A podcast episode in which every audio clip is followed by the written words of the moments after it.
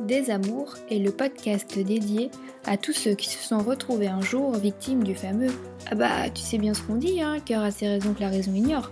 Ouais, tomber amoureux, c'est génial, c'est magique, c'est inexplicable. Mais comment ça se passe quand tout se termine comme ça d'un boom? C'était là et ça a disparu. Si nos cœurs aiment sans avoir besoin de chercher le pourquoi, en ce qui concerne la rupture, les questions sans réponse, elles finissent par nous rendre dingues. Mille fois on se refait le scénario dans nos têtes. Et pourtant, on n'arrive toujours pas à comprendre pourquoi ils sont partis. Les ils, ce sont ces ex insaisissables au comportement what the fuck qui, en nous quittant, nous ont laissés avec des euh, j'ai pas tout compris là. Un peu comme des fantômes, ils errent dans un coin de nos têtes. Alors, pour en terminer avec vos Casper, un chasseur ou une chasseuse, armé de son expérience personnelle, se met à votre service en essayant de décrypter ce qui n'a pas été dit. Et parce qu'en plus, il faut bien se l'avouer, souvent entre hommes et femmes, on a bien du mal à se comprendre, c'est donc l'occasion de mettre un point final à votre histoire, tout en faisant sauter au passage quelques secrets de fabrication du sexe opposé. Bienvenue dans Des Amours. Aujourd'hui, c'est Estelle qui a accepté de nous confier son histoire ahurissante de Casper. Et de nouveau, préparez-vous à en entendre des vertes et des pas mûres parce que notre patient du jour risque de nous faire perdre la boule. Fort heureusement, David, notre chasseur préféré, va mettre à notre disposition son savoir-faire afin de disséquer les comportements les plus sombres du club des Casper. Dans cet épisode, c'est donc au travers du témoignage d'Estelle que nous allons nous intéresser au Casper baptisé le Halo Maman Bobo. Alors qu'est-ce qu'un Halo Maman Bobo? Eh bien, c'est un ex qui te voit dès le début comme son repère, son refuge, sa bulle de protection, la seule et unique qui sait l'apaiser. D'ailleurs, vous deux, c'est pour la vie. Enfin, jusqu'au jour où tous ces symptômes disparaissent, et lui aussi, ou comment se retrouver enfermé dans le rôle de la secouriste de service. Il est maintenant temps de nous plonger dans l'histoire d'Estelle et de son Allô Maman Bobo. Notre première rencontre a eu lieu dans une boîte de nuit et notre histoire a duré 4 ans. Je suis sur la piste de danse quand je rencontre mon Casper. C'est lui qui m'aborde et on se met à danser. Au bout d'un moment, on s'assoit pour parler et on se rend compte que le feeling passe bien. D'ailleurs, on ne se quitte pas de la soirée et on a l'impression qu'on se connaît depuis toujours. À cette époque, j'ai 20 ans et je viens d'une famille très religieuse où l'on considère la première histoire comme la relation qui doit conduire au mariage, avec tout ce qui s'ensuit, maison, enfants et chien. Je suis transparente avec lui là-dessus. Il me dit comprendre totalement et respecter ma vision des choses. On décide de prolonger ce moment en passant la journée ensemble, pendant laquelle mon Casper enchaîne les déclarations du genre Mais comment on a fait pour pas se trouver avant? T'es la femme de ma vie, je n'attendais que toi. Je finis par rentrer chez moi et, alors qu'on vient à peine de se séparer, il m'invite à venir passer la journée avec sa famille. Ça me fait un peu peur, mais j'accepte, parce qu'en réalité, dans ma tête, c'est un véritable feu d'artifice. Après ça, il me propose de m'installer chez lui pour le reste de la semaine. Euh, je vais y passer trois semaines. C'est le paradis. Il me parle de notre futur, me dit qu'il est prêt à se poser, à se marier. Pendant mon adolescence, je pensais que ça allait être compliqué de trouver l'homme de ma vie. Et là, il arrive tel le sauveur. En plus, comme il a 7 ans de plus que moi, je me dis qu'il a de l'expérience, qu'il sait ce qu'il fait, et je lui fais entièrement confiance. Tout est idyllique. La seule ombre au tableau, c'est qu'il parle souvent de son ex et me compare à elle. Mais comme je suis dans ma bulle, ça m'amène pas plus que ça. On vit à trois heures de train l'un de l'autre, donc on commence une relation à distance. Et je suis prête à me plier à son rythme de vie, vu que je suis étudiante. C'est bien plus facile que ce soit moi qui vienne. Pendant un mois, tout va bien. Et puis arrive un incident dramatique à ses yeux. Il me demande de faire cuire du riz, seulement pas de chance, je le fais cramer. Ses amis sont présents et je suis super gênée devant tout le monde. Ma manière de réagir l'énerve et il vient me chuchoter à l'oreille. Je pense que ça va pas le faire entre nous, je dois réfléchir pour savoir si je veux rester avec toi. Ça part de cette crise ridicule à cause du riz. Mais en réalité, mon Casper remet tout en cause. Parce qu'il trouve que je suis trop douce, que je fais trop de sentiments et que selon lui, je dois apprendre à m'endurcir. Lorsque je rentre chez moi, il finit par me lâcher qu'il a besoin d'air et m'annonce qu'il part en voyage pour réfléchir à notre avenir. Il me tiendra au courant à son retour. Je passe une semaine horrible à pleurer toutes les larmes de mon corps. Je n'ai aucun message de sa part et il ne répond pas au mien. Avec le recul, euh, je me dis qu'on est vraiment sur quelqu'un de charmant. À son retour, j'ai le droit à un j'ai réfléchi et je vais être avec toi. Je suis soulagée. On va pouvoir enfin reprendre ensemble. Mais dans son attitude, il y a un décalage entre ce qu'il fait et ce qu'il me dit. Une semaine plus tard, il m'annonce, évidemment, très courageusement, sa décision via un message Facebook. En fait, euh, j'arrive pas à oublier mon ex, donc nous c'est fini. Le coup est très dur à encaisser. Je dois faire le deuil de cette relation, alors que pour moi c'est l'amour de ma vie. Je viens de perdre la personne que j'aime le plus au monde et je sens qu'il est déterminé et ne changera pas d'avis. Mais je tente quand même une reconquête en lui envoyant des poèmes et des messages.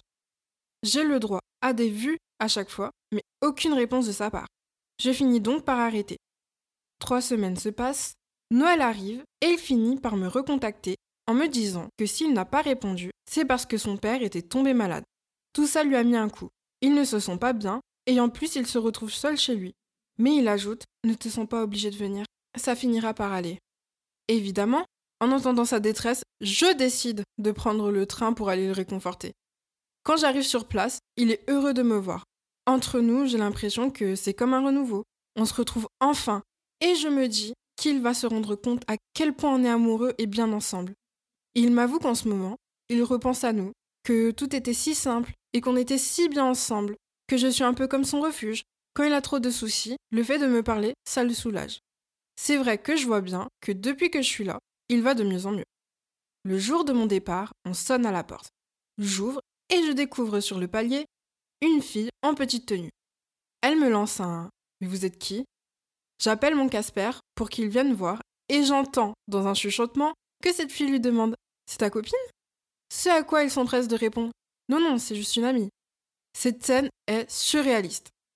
Une fois la porte fermée, je lui saute dessus en lui demandant qui est cette fille. Et là, il change de sujet, direct, et prend le parti de jouer le mec énervé. Non mais franchement, c'est abusé, elle vient comme ça, sonner chez moi sans prévenir. Non, ça se fait pas du tout. Tu trouves pas? J'arrive pas à croire ce que j'entends Mais il est sérieux? Je le coupe et lui repose la question. Qui est cette fille? Il finit par m'avouer que c'est juste un plan comme ça. Voilà ses mots exacts. Tu comprends, j'ai des besoins, mais cette fille ne compte pas. La seule qui a vraiment de l'importance, c'est toi. Et le pire, c'est qu'il arrive, je ne sais pas comment, à désamorcer cette bombe et à m'embobiner. Il me prend dans ses bras, me fait des câlins et arrive à m'apaiser. Avant que je parte, il me remercie d'être venu. Ça l'a beaucoup touché et me dit à bientôt.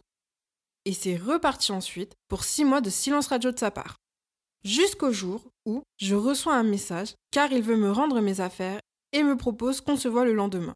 J'hésite, mais je finis par dire oui. Face à moi, il est joyeux et a un comportement très étrange. C'est comme si ces derniers mois n'avaient jamais existé et que pour lui, on était toujours en couple. En me disant au revoir, il essaye même de m'embrasser. Surprise, je le repousse. Son attitude est trop incompréhensible. En rentrant chez moi, la scène tourne en boucle dans ma tête. Je finis par regretter de ne pas l'avoir embrassé et je me dis que j'ai loupé ma chance. Suite à cet épisode, il recommence à m'envoyer des textos banals, jusqu'au fameux Je n'arrive pas à t'oublier. Mon cœur fait des bons. Je lui avoue que c'est pareil de mon côté, il veut qu'on se donne une seconde chance. J'accepte, car je suis convaincue que cette fois, c'est la bonne. Il me donne rendez-vous quelques jours plus tard pour qu'on discute de tout ça. Le jour J, je l'attends, mais il ne vient pas. Je me dis que j'ai peut-être mal compris, mais il ne répond à aucun de mes messages. Excédé et déboussolé, je finis par lâcher l'affaire. Et le lendemain, il m'écrit euh, Écoute, finalement, j'ai pas pu venir te chercher, j'ai eu un empêchement avec le boulot. Je commence à m'énerver en lui disant que la manière dont il me traite, ça ne se fait pas. Je lui dis que je ne veux plus de lui dans ma vie et je le bloque. Mais quelques mois plus tard, je finis par le débloquer. Parce que c'est plus fort que moi, je ne peux pas m'empêcher de penser à lui. Il s'en rend compte et recommence à me bombarder de messages. Il veut savoir pourquoi j'ai coupé les ponts. Là, j'ai le droit à une déclaration enflammée. J'aimerais l'envoyer balader, le rayer définitivement, mais c'est au-dessus de mes forces. Je n'arrive pas à lui résister. On se fixe un rendez-vous pour se voir, et encore une fois, il ne vient pas. Quelques jours plus tard, je n'en crois pas mes yeux quand je l'aperçois dans la rue. Je ne savais même pas qu'il était en ville. Je file le voir, et une fois en face à face, mal à l'aise, il me sort J'ai quelque chose à te dire. Voilà, j'ai une copine depuis six mois. C'est pour ça que je suis pas venue la dernière fois. Elle veut tout, mais c'est moi qui suis réticent parce que c'est pas comme avec toi. Je ne comprends pas. Comment est-ce qu'il peut avoir une copine tout en me disant qu'il veut être avec moi Pour justifier son comportement, il me ressort qu'à chaque fois que ça ne va pas dans sa vie, je reviens dans ses pensées. Et à ce moment-là, il faut qu'il m'envoie un message pour se sentir mieux. Je décide de couper les ponts définitivement. Là, j'ai compris. Pendant un an, je n'ai pas de nouvelles. J'essaye d'avancer dans ma vie. Jusqu'au fameux mois de février, où il revient en me demandant comment je vais. Il prétexte qu'il a un truc urgent à me dire, et voilà ce que je reçois. Je veux juste te donner le fond de ma pensée.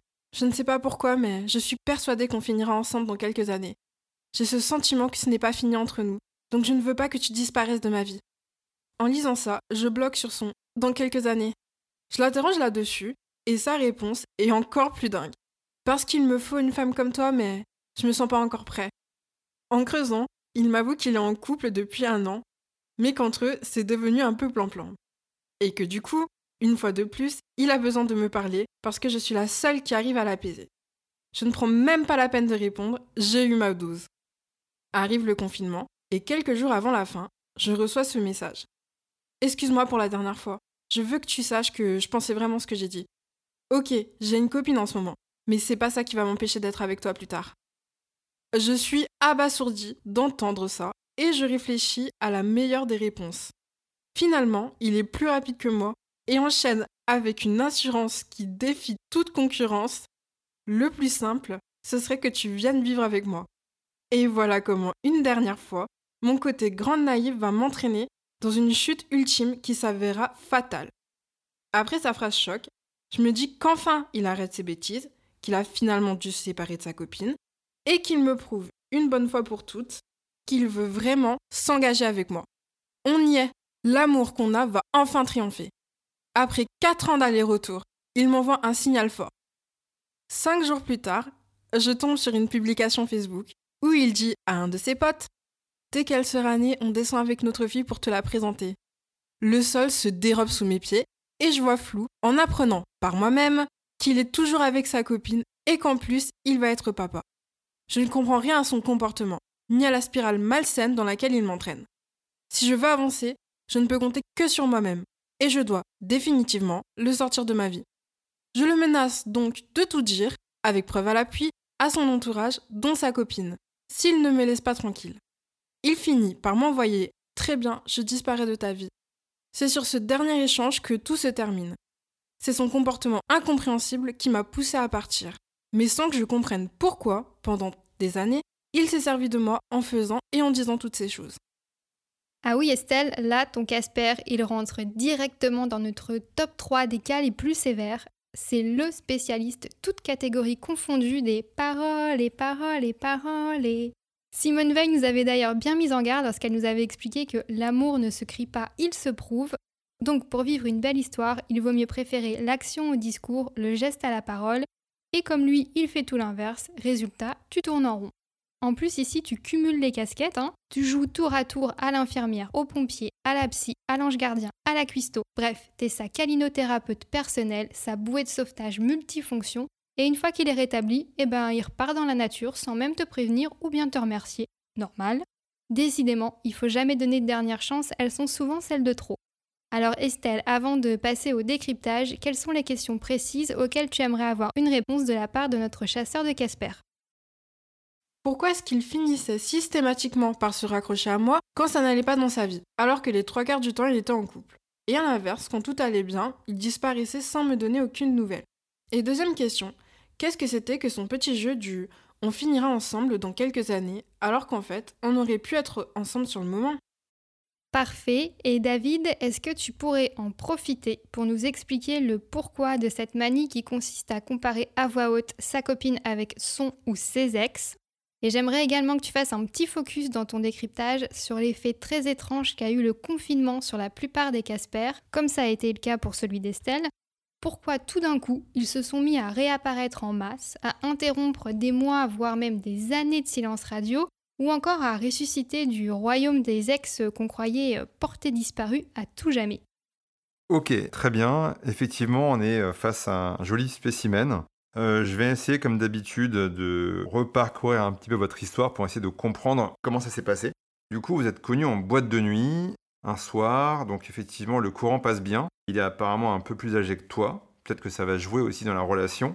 En tout cas, a priori, de deux côtés, c'est le coup de foudre. Comme quoi, on peut avoir le coup de foudre en boîte. Ensuite, effectivement, il y a quelques éléments qui, quand même, sont assez surprenants. Si j'ai bien compris, dès la première soirée, vous enchaînez la première journée. Très vite, il te dit que tu es potentiellement la femme de sa vie. Non, il n'y a pas de potentiellement. Il lui dit Tu es la femme de ma vie, on est bien d'accord. Totalement, ouais. D'accord, donc en tout cas, tout de suite, immédiatement, c'est la femme de sa vie. On parle de rencontrer sa famille et de passer trois semaines chez lui tout de suite. C'est assez étonnant. Après, on peut se dire, bah tiens, effectivement, c'est le vrai coup de foudre. Et on peut se lancer à corps perdu. On se rend compte quand même qu'en général, il y a quand même une petite barrière, un petit peu de doute, de suspicion, ou en tout cas de précaution à avoir. Là, il n'y en a pas. Donc du coup, il n'y a aucun frein dès le départ. Vous êtes euh, parti à 100 à l'heure. Parfois, c'est toujours un petit peu risqué de partir vite. La preuve, c'est que le jugement, la première euh, crise, intervient elle aussi très vite. Oui, il vit à distance, et il y a cette fameuse histoire du riz. Donc effectivement, ça a l'air anecdotique. Autant on peut tomber amoureux très vite, autant on peut se défaire de cet amour très vite. Du coup, quand du riz en vient à remettre en question une relation, ça c'est une première alerte. Ça aurait pu être la dernière alerte. En général, franchement, si on en est là dès le départ, ça n'augure rien de bon pour la suite. Moi, en tout cas, tu t'es accroché. Et euh, d'ailleurs, il t'a encouragé parce qu'il t'a dit Moi, j'ai des conseils à te donner. Bon, déjà, on va te donner des conseils sur le riz. Mais en plus, tu es trop douce. Faut que tu t'endurcisses. Donc, ça devient pas un amoureux, mais ça devient un coach. Apparemment, il a des meilleurs projets pour euh, faire de toi une meilleure toi. Donc, ça, c'est pareil. Bon, on l'accepte ou pas. En tout cas, attention quand même, on peut se méfier et peut-être aussi se protéger un petit peu. Et du coup, bah, suite à ce premier diagnostic qu'il a fait euh, sur toi, euh, il a disparu, donc il partait en voyage a, priori. Et donc, première disparition, mais très vite, premier comeback. Mais il revient un petit peu différent. Donc là, c'est plus du tout l'étape de, on va dire, euh, l'amour fou, l'idée des premiers jours et le, le, monde parfait des premiers jours, parce qu'il y a un décalage entre ce qu'il dit et ce qu'il fait. Là, a priori, quand même un élan d'honnêteté, faut le souligner. Il te dit, en fait, j'ai une ex que j'ai pas oubliée. Et du coup, c'est assez honnête de sa part de te le dire, mais pourtant il revient. Donc c'est peut-être pour ça que tu dis qu'il y a un décalage entre ce qu'il fait et ce qu'il dit. Mais en tout cas, dans ce qu'il te dit, pareil, quand on parle d'une ex, ça crée quand même une distance. Globalement, on commence à se méfier, même si tu te méfies pas au départ, dès qu'une ex refait surface, c'est jamais bon signe. Et je pense qu'il explique aussi son départ, parce qu'en vrai, le voyage, c'est pas un voyage, c'est l'ex. Donc il a voyagé peut-être pas géographiquement, mais en tout cas temporairement avec cette fille. Et du coup, il a dû se passer un truc, il est revenu et il n'est pas complètement euh, revenu. Donc il est là, mais pas là. Et du coup, toi, soit tu as cru au voyage, soit tu te dis qu'une ex, c'est vraiment une ex. Les ex, en tout cas, si c'est rapproché, c'est toujours un peu un, terme frontière. Hein. Elle est toujours un peu là, elle aussi. Tu es parti dans une tentative de reconquête avec les poèmes, et tu as eu pour euh, réponse à tes poèmes des vues. Donc effectivement, on est à l'ère des réseaux sociaux, donc euh, les vues comptent comme une sorte de réponse ou non-réponse. Et du coup, euh, peut-être que cet texte, comme elle n'était pas si loin, physiquement ou géographiquement, il y a l'excuse du père malade. Donc je ne sais pas si c'est vrai. Bon, toujours est-il qu'il y a un comeback, un second comeback. Et en fait, votre relation, ça va être du yo-yo pendant quelques temps. Je crois que tu as dit que ça a duré 4 ans. Ça fait long pour une partie du yo-yo. Jusqu'à ce jour où toi, tu y vas. Bah, L'appel de l'animal blessé, toi, tu as tes sentiments, et puis tu as peut-être ce syndrome du saint-sauveur. Il y a des gens qui aiment sauver les autres. Bon, c'est louable, mais c'est toujours un danger. Oui, mais en l'occurrence, là, c'est pas Estelle qui, de son propre chef, va le sauver. C'est lui qui l'appelle à la rescousse. En mode, genre, sans toi, je ne m'en sors pas, viens m'aider, tu es mon médicament. Elle, elle a rien demandé. Elle y va parce qu'elle est amoureuse de lui, mais c'est pas elle qui s'est dit, il faut absolument que je le sauve. Il lui lance des SOS et elle les prend. Alors, effectivement, mais même quand on nous appelle au secours, c'est pas toujours pour ça qu'il faut y aller. Il faut aussi savoir dire non pour se préserver soi-même. Donc je sais que c'est difficile, mais c'est ce que font aussi parfois les médecins. Pas parce qu'on dit que ça va mal et qu'on veut un médicament qu'il faut leur donner. Là, c'est pareil. Et tu vas voir qu'ensuite, et on va en parler un peu, tu es un peu son médicament. Mais on va revenir un petit peu plus tard. Du coup, bah, le médicament est livré à domicile, tu débarques, ça lui fait du bien, donc manifestement, le médicament fonctionne, c'est déjà une bonne nouvelle, mais tu tombes sur cette fille en petite tenue à la porte. Donc là, comme il est regaillardi, ça va mieux, et du coup, il fait le mec énervé. Il a retrouvé ses forces parce qu'il arrive à retourner la situation et euh, à finir sur une situation apaisée. Mais après ça, nouvelle disparition. Ça veut dire évidemment nouveau comeback plus tard. Et euh, tu te dis, bah, une seconde chance, pourquoi pas. Cette fois-ci, c'est la bonne. Et là, il te pose un lapin. Alors, étonnant, il a eu un empêchement. Non, on n'a pas d'empêchement pour une seconde chance. On a un empêchement pour aller chez le dentiste, pour un rendez-vous, pour voir un copain, pour aller voir le match. Mais pas pour une seconde chance. Donc là, c'est peut-être une crise de panique. En tout cas, tu te décides à être un peu plus radical, plutôt une bonne intuition. Et tu as fait ce qu'on fait aujourd'hui à l'heure des réseaux sociaux, tu l'as bloqué. J'ai l'impression que le bloquer, c'est la seule solution un peu drastique qu'on a aujourd'hui pour se couper émotionnellement et euh, physiquement des gens. Mais la passion est un peu forte, tu le débloques. Tu fais peut-être l'erreur, en tout cas, voilà, on ne peut pas juger les gens pour ça. Et très vite, bah, comme il le voit, parce que les vues marchent dans les deux sens, bah, lui, il refait une tentative, parce qu'il euh, aura peut-être lui aussi des rechutes. En gros, on est quand même face à, une maladie chronique, vu que ça revient tout le temps. Et donc, comme il fait une rechute, bah, comme, euh, j'allais dire, les camés, les drogués ou les malades, dès que ça va pas, on a besoin de ces médicaments. Le souci, c'est que vous essayez de remettre le couvercle, mais il y a un deuxième lapin. Quand je dis qu'il récidive et qu'il fait des rechutes, c'est dans tous les sens. C'est euh, très compliqué pour toi. Il t'avoue, deuxième élan d'honnêteté, qu'il a une copine depuis six mois. Alors, la puce à l'oreille quand même, c'est qu'il veut pas s'engager avec toi en vue d'un futur meilleur, mais il arrive à rester six mois avec d'autres filles. Ça aussi, c'est un petit indicateur. Alors peut-être que ces filles-là, elles sont des filles de passage, mais en tout cas, j'ai l'impression que dans les 4 ans que vous avez eus, elles ont eu des passages plus importants que les tiens. Donc pareil, ça se mesure. Il faut quand même se poser la question. Et du coup, il s'en sort avec une sorte de promesse, parce qu'effectivement, euh, en février, il a un truc très urgent à te dire, potentiellement une nouvelle rechute. Bon, février, on est en plein hiver, donc ça peut se comprendre. En fait, il te dit, dans quelques années, bah en fait, ça sera toi, c'est sûr. Alors, sachant que lui, il n'a pas 20 ans, hein. euh, il en avait 27 quand il t'a rencontré, donc en fait, dans quelques années, c'est quand pour lui? Peut-être pour la deuxième partie de sa vie, je sais pas. Et ça, ça va se confirmer après avec cette histoire. Tu te poses aussi la question, mais ça veut dire quoi dans quelques années? Et là, on arrive juste à la fin de cette promesse, promesse d'un avenir, à un dénouement très brutal, parce que en même temps, en très peu de temps a priori, il te propose que vous vous installiez ensemble et en même temps tu découvres qu'il va être papa. Donc là, il y a un non-sens total, en tout cas il y a un grand écart assez hallucinant. C'est vraiment la tentative de la dernière chance, parce qu'il se dit, qu'avec le bébé, il va perdre son médicament. Et du coup, c'est un peu comme une crise de panique. Encore tout à l'heure, je parlais de toxicomanie. C'est un peu ça. Un drogué, il va perdre sa drogue, pour une raison plus ou moins bonne, parce que quand même, il va être papa, donc c'est plutôt une bonne nouvelle. Et du coup, il se dit, comment je me garde sous perfusion? Et du coup, il dit, bah, dernière promesse ultime, c'est on s'installe ensemble. Alors, je ne sais pas s'il avait prévu de le faire pour de vrai, ou c'était incomplètement inconsidéré. Mais toujours est-il que, pour finir, tu l'as menacé. A priori, ça a marché, parce qu'il a dit, je disparais de ta vie. Et donc, c'était effectivement ce qu'il fallait faire. Parce que sinon, tu allais être un médicament, je pense, à vie. Mais le problème avec un médicament, c'est que on les prend, on les adore quand on est malade et que ça nous dépanne, mais quand ça va bien, on les oublie très vite. Et c'est ce qui s'est passé pendant 4 ans avec toi, d'où cette relation en yo-yo. Pour conclure, avant de répondre aux questions, une relation, ce n'est pas une relation de patient à médecin. Dès que vous voyez que les gens vous prennent comme des cachets quand ça va pas, effectivement, la meilleure solution, c'est de ne euh, pas prendre de nouveaux rendez-vous.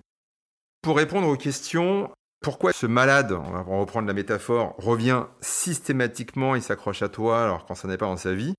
Oui, il y a ce côté malade chronique, mais il y a aussi, en fait, il va pas bien quand il est seul. Il n'a pas besoin de ce médicament-là, enfin, qui était toi, quand ça n'allait pas. C'est que ça n'allait pas quand il y avait un vide dans sa vie. Donc, dès qu'il est avec quelqu'un, d'ailleurs, il te le dit, dès qu'il y a, quelqu'un qui est là pour six mois, trois mois, peu importe, ça va bien parce qu'il n'est pas seul. Mais dès qu'il est seul, il se dit, mais attends, pourquoi je m'infligerais ça? C'est hyper dur. Donc, il se dit, bah tiens, je vais prendre un petit peu de médicament, de toute façon, ça mange pas de pain, c'est pas compliqué.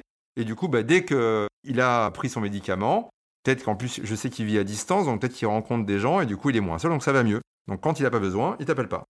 Non, non, parce qu'il a contact aussi euh, quand ça va pas avec ses copines. Parce qu'il y a un moment, il l'a même appelé, euh, c'était plan-plan avec sa copine, il s'emmerdait avec elle. Ah oui, d'accord. Ben, je pense qu'il anticipe un petit peu le vide, parce qu'il sait que ça va pas durer. Et du coup, il se dit, bah attends, en prévision, c'est comme quand tu sens que tu vas tomber malade, et que du coup, tu prends un peu des pépins de pamplemousse ou quelques compléments alimentaires, et là, il se dit, attends, il faut que je prévoie le stock. Comme je sais que ça va mal se passer, on sait jamais. Donc c'est le fameux on sait jamais. Du coup, autant que je passe à la pharmacie pour anticiper l'hiver. Parce que c'est ça. Hein. Et d'ailleurs, on va en parler après avec le confinement, parce que Winter is coming, comme disait la série. La deuxième question, le fameux on finira ensemble, bah ça s'appelle une promesse, hein, tout simplement. Enfin, on n'a quand même rien inventé de mieux pour maintenir les gens à proximité. Après, il y a une part de vrai. Alors, ce qui est compliqué à accepter pour toi, c'est qu'en plus il est plus âgé, donc logiquement, ses bêtises, ses erreurs de jeunesse ou euh, son expérience, c'est bon, il est censé l'avoir fait un petit peu. Ou alors, il y croit vraiment. Le problème avec le non, mais toi, t'es la seule et unique, et j'y crois tellement que du coup, je te réserve pour après, c'est qu'en fait, quand on a envie d'expérimenter, bah, c'est un peu comme les poupées russes, on l'a vu avec Romain Duris, ça s'arrête quand en fait? Ensuite, expliquer, alors là, on, sort un petit peu de l'histoire, ça devient un peu plus générique, cette manie que les Casper ont à comparer leur ex à voix haute. Je pense qu'on est tous à la quête d'une sorte d'idéal. Alors oui, on pourrait le taire et se dire dans sa tête. Parfois, on le dit à haute voix. Lui, sur le riz, c'est pas le fait que tu cramé le riz, c'est qu'il a dû te comparer avec des gens qui cramaient pas le riz. Mais c'est un peu le mal du siècle aussi avec les réseaux, c'est que euh, effectivement, on compare avec celle d'avant, en se disant que potentiellement celle d'après sera meilleure. Et pour en venir à la dernière question, le confinement, effectivement, est ce phénomène qui a fait qu'on a rappelé, ou que les gens ont réémergé de nulle part. C'est très simple, hein. on est tous confinés. Ça veut dire que la prochaine, potentiellement, on n'aura pas, parce qu'on est un peu bloqué. Donc c'est compliqué vu qu'il n'y a plus d'horizon. Et quand il n'y a plus d'horizon, qu'est-ce qu'on fait? Ben, On se retourne on se dit, mais attends, il y avait quoi dans le frigo avant? Et du coup, on rappelle le passé. C'est pour ça qu'il y a une petite flopée de gens qui, atteints de la même maladie que ce Casper à le moment bobo, bah, quand ils sont seuls, ils vont pas bien. Et du coup, peut-être pas le frigo, mais en tout cas, ils ouvrent la boîte à pharmacie, ils se disent, ils sont les médicaments que j'avais avant. Et là, tu te mets à fouiller, à chercher des boîtes de doliprane, euh, des efferalgans que tu avais avant, et tu te dis, ah tiens, j'avais celui-là qui était pas mal, qui marchait bien et du coup tu les rappelles. Et donc effectivement, euh, eh ben, on s'est retourné vers nos vieux cachets. Qui n'ont pas de date de péremption évidemment. Ça c'est à eux de voir, en tout cas, est-ce qu'ils ont euh, ouvert la boîte ou pas? Alors passons à présent à la troisième et dernière partie de cet épisode. Je veux bien sûr parler du kit de survie à mettre en place lorsqu'on se retrouve à un Casper euh, baratineur comme le Allo Maman Bobo. Premier tips, si ton Casper met en doute votre relation rapidement et en plus pour des détails insignifiants, c'est que vous êtes mal embarqué et très certainement ça lui servira de prétexte et de porte de sortie à la première euh, contrariété. Tips 2. Quand ton Casper se met à te parler euh, d'une ou de plusieurs de ses ex dans votre relation, c'est que le dossier n'est peut-être pas euh, clôturé pour lui donc méfie-toi, il faut plus prendre ça comme une alerte que euh, comme une confession euh, intime sur euh, comment c'était ma vie d'avant. Et troisième tips, au bout de trop d'appels de secours et SOS de la part de ton Casper, attention, c'est pas qu'il te voit comme la femme de sa vie, mais plus comme sa sauveuse, son médicament. Une fois qu'il aura fait le stock, il repartira dans la nature vivre sa best life et il reviendra te retrouver le jour où il sera en manque pour mieux repartir ensuite. David, un dernier mot? Juste un petit conseil si jamais vous tombez sur ce type de toxicomane en manque de compagnie dès la première crise de solitude ou le prochain confinement. Souvenez-vous que jouer les Mères Teresa, c'est une vocation, pas le but d'une relation amoureuse. Si cet épisode de Désamour vous a plu, n'hésitez pas à lui mettre 5 étoiles, à laisser un avis et même à vous abonner sur l'appli de votre choix. Deezer, Apple Podcast, Spotify, SoundCloud, Podcast Addict, on est partout. Vous pouvez également nous retrouver sur notre compte Instagram Désamour le podcast. Rendez-vous le mois prochain pour un nouvel épisode.